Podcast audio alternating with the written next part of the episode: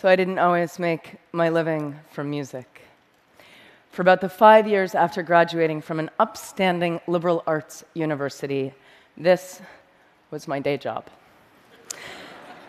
I was a self employed living statue called the Eight Foot Bride, and I love telling people I did this for a job because everybody always wants to know who are these freaks in real life. Hello. I painted myself white one day, stood on a box, put a hat or a can at my feet, and when someone came by and dropped in money, I handed them a flower and some intense eye contact. And if they didn't take the flower, I threw in a gesture of sadness and longing as they walked away.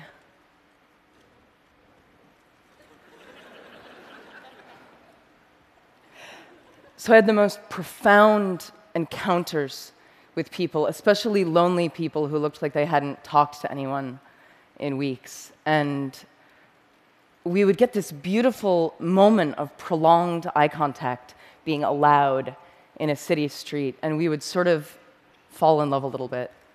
And my eyes would say, Thank you. I see you. And their eyes would say, Nobody ever sees me. Thank you. And I would get harassed. Sometimes people would yell at me from their passing cars, Get a job! and I'd be like, This is my job. Um, but it, it hurt because it made me fear that I was somehow doing something unjob-like and unfair, shameful. I had no idea how perfect a real education I was getting for the music business on this box. And for the economists out there, you may be interested to know I actually made a pretty predictable income, which was shocking to me given I had no regular customers, but pretty much 60 bucks on a Tuesday, 90 bucks on a Friday. It was consistent. And meanwhile, I was touring locally and playing in nightclubs with my band, the Dresden Dolls. This was me on piano, a genius drummer. I wrote the songs. And eventually, we started making enough money that I could quit being a statue. And as we started touring, I really didn't want to lose this sense of direct connection with people because I loved it. So after all of our shows, we would sign autographs and hug fans and hang out and talk to people. And we made an art out of asking people to help us and join us. And I would track down local musicians and artists and they would set up outside of our shows and they would pass the hat and then they would come in and join us on stage so we had this like, rotating smorgasbord of weird random circus guests and then twitter came along and made things even more magic because i could ask instantly for anything anywhere so i would need a piano to practice on and an hour later i would be at a fan's house this is in london People would bring home cooked food to us all over the world backstage and feed us and eat with us. This is in Seattle.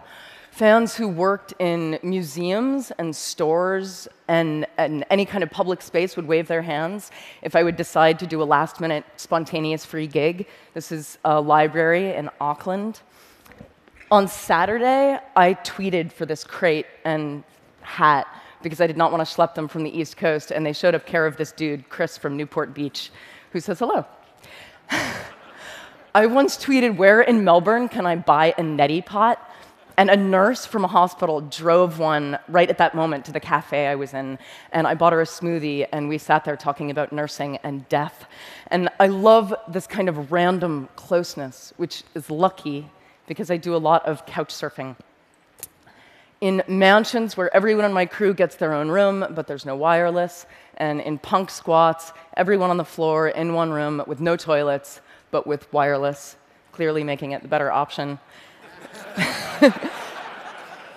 My crew once pulled our van up to a really poor Miami neighborhood, and we found out that our couch surfing host for the night was an 18 year old girl still living at home, and her family were all undocumented immigrants from Honduras. And that night, her whole family took the couches and she slept together with her mom so that we could take their beds. And I lay there thinking, these people have so little. Is this fair? And in the morning, her mom taught us how to try to make tortillas and wanted to give me a Bible. And she took me aside and she said to me in her broken English, Your music has helped my daughter so much. Thank you for staying here. We're, we're all so grateful. And I thought, this is fair. This is this. A couple months later, I was in Manhattan and I tweeted for a crash pad, and at midnight, I'm ringing a doorbell on the Lower East Side, and it occurs to me I've never actually done this alone. I've always been with my band or my crew. Is this what stupid people do? Is this how stupid people die? And before I can change my mind, the door busts open. She's an artist. He's a financial blogger for Reuters.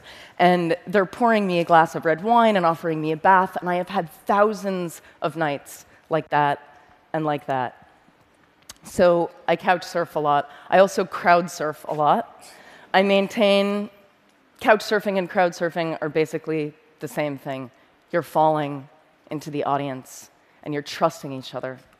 I once asked an opening band of mine if they wanted to go out into the crowd and pass the hat to get themselves some extra money, something that I did a lot. And as usual, the band was psyched, but there was this one guy in the band who told me he just couldn't bring himself to go out there. It felt too much like begging to stand there with the hat. And I recognized his fear of is this fair? And get a job. And meanwhile, my band is becoming bigger and bigger. We sign with a major label. And our music is a cross between punk and cabaret. It's not for everybody. But, well, maybe it's for you.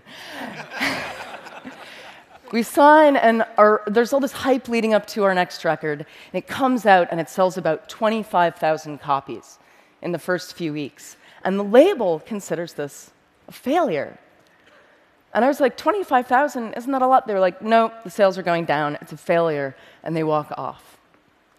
Right at the same time, I'm signing and hugging after a gig, and a guy comes up to me and hands me a $10 bill. And he says, I'm sorry, I burned your CD from a friend. I, but I, I read your blog. I know you hate your label. I just want you to have this money. And this starts happening all the time. I become the hat after my own gigs, but I have to physically stand there and take the help from people. And unlike the guy in the opening band, I've actually had a lot of practice standing there Thank you.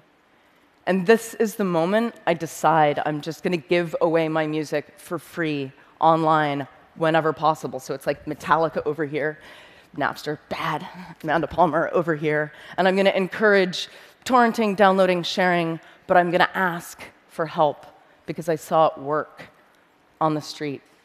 So I fought my way off my label, and for my next project with my new band, the Grand Theft Orchestra, I turned to crowdfunding.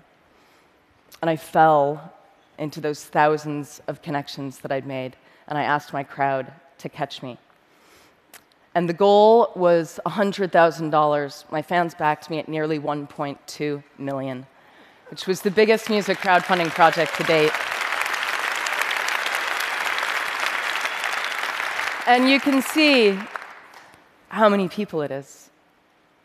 It's about 25,000 people. And the media asked, Amanda, the music business is tanking and you encourage piracy. How do you make all these people pay for music? And the real answer is, I didn't make them, I asked them. And through the very act of asking people, I'd connected with them. And when you connect with them, people want to help you. It's kind of counterintuitive for a lot of artists. They don't want to ask for things. But it's not, it's not easy. It's not easy to ask. And a lot of artists have a problem with this. Asking makes you vulnerable.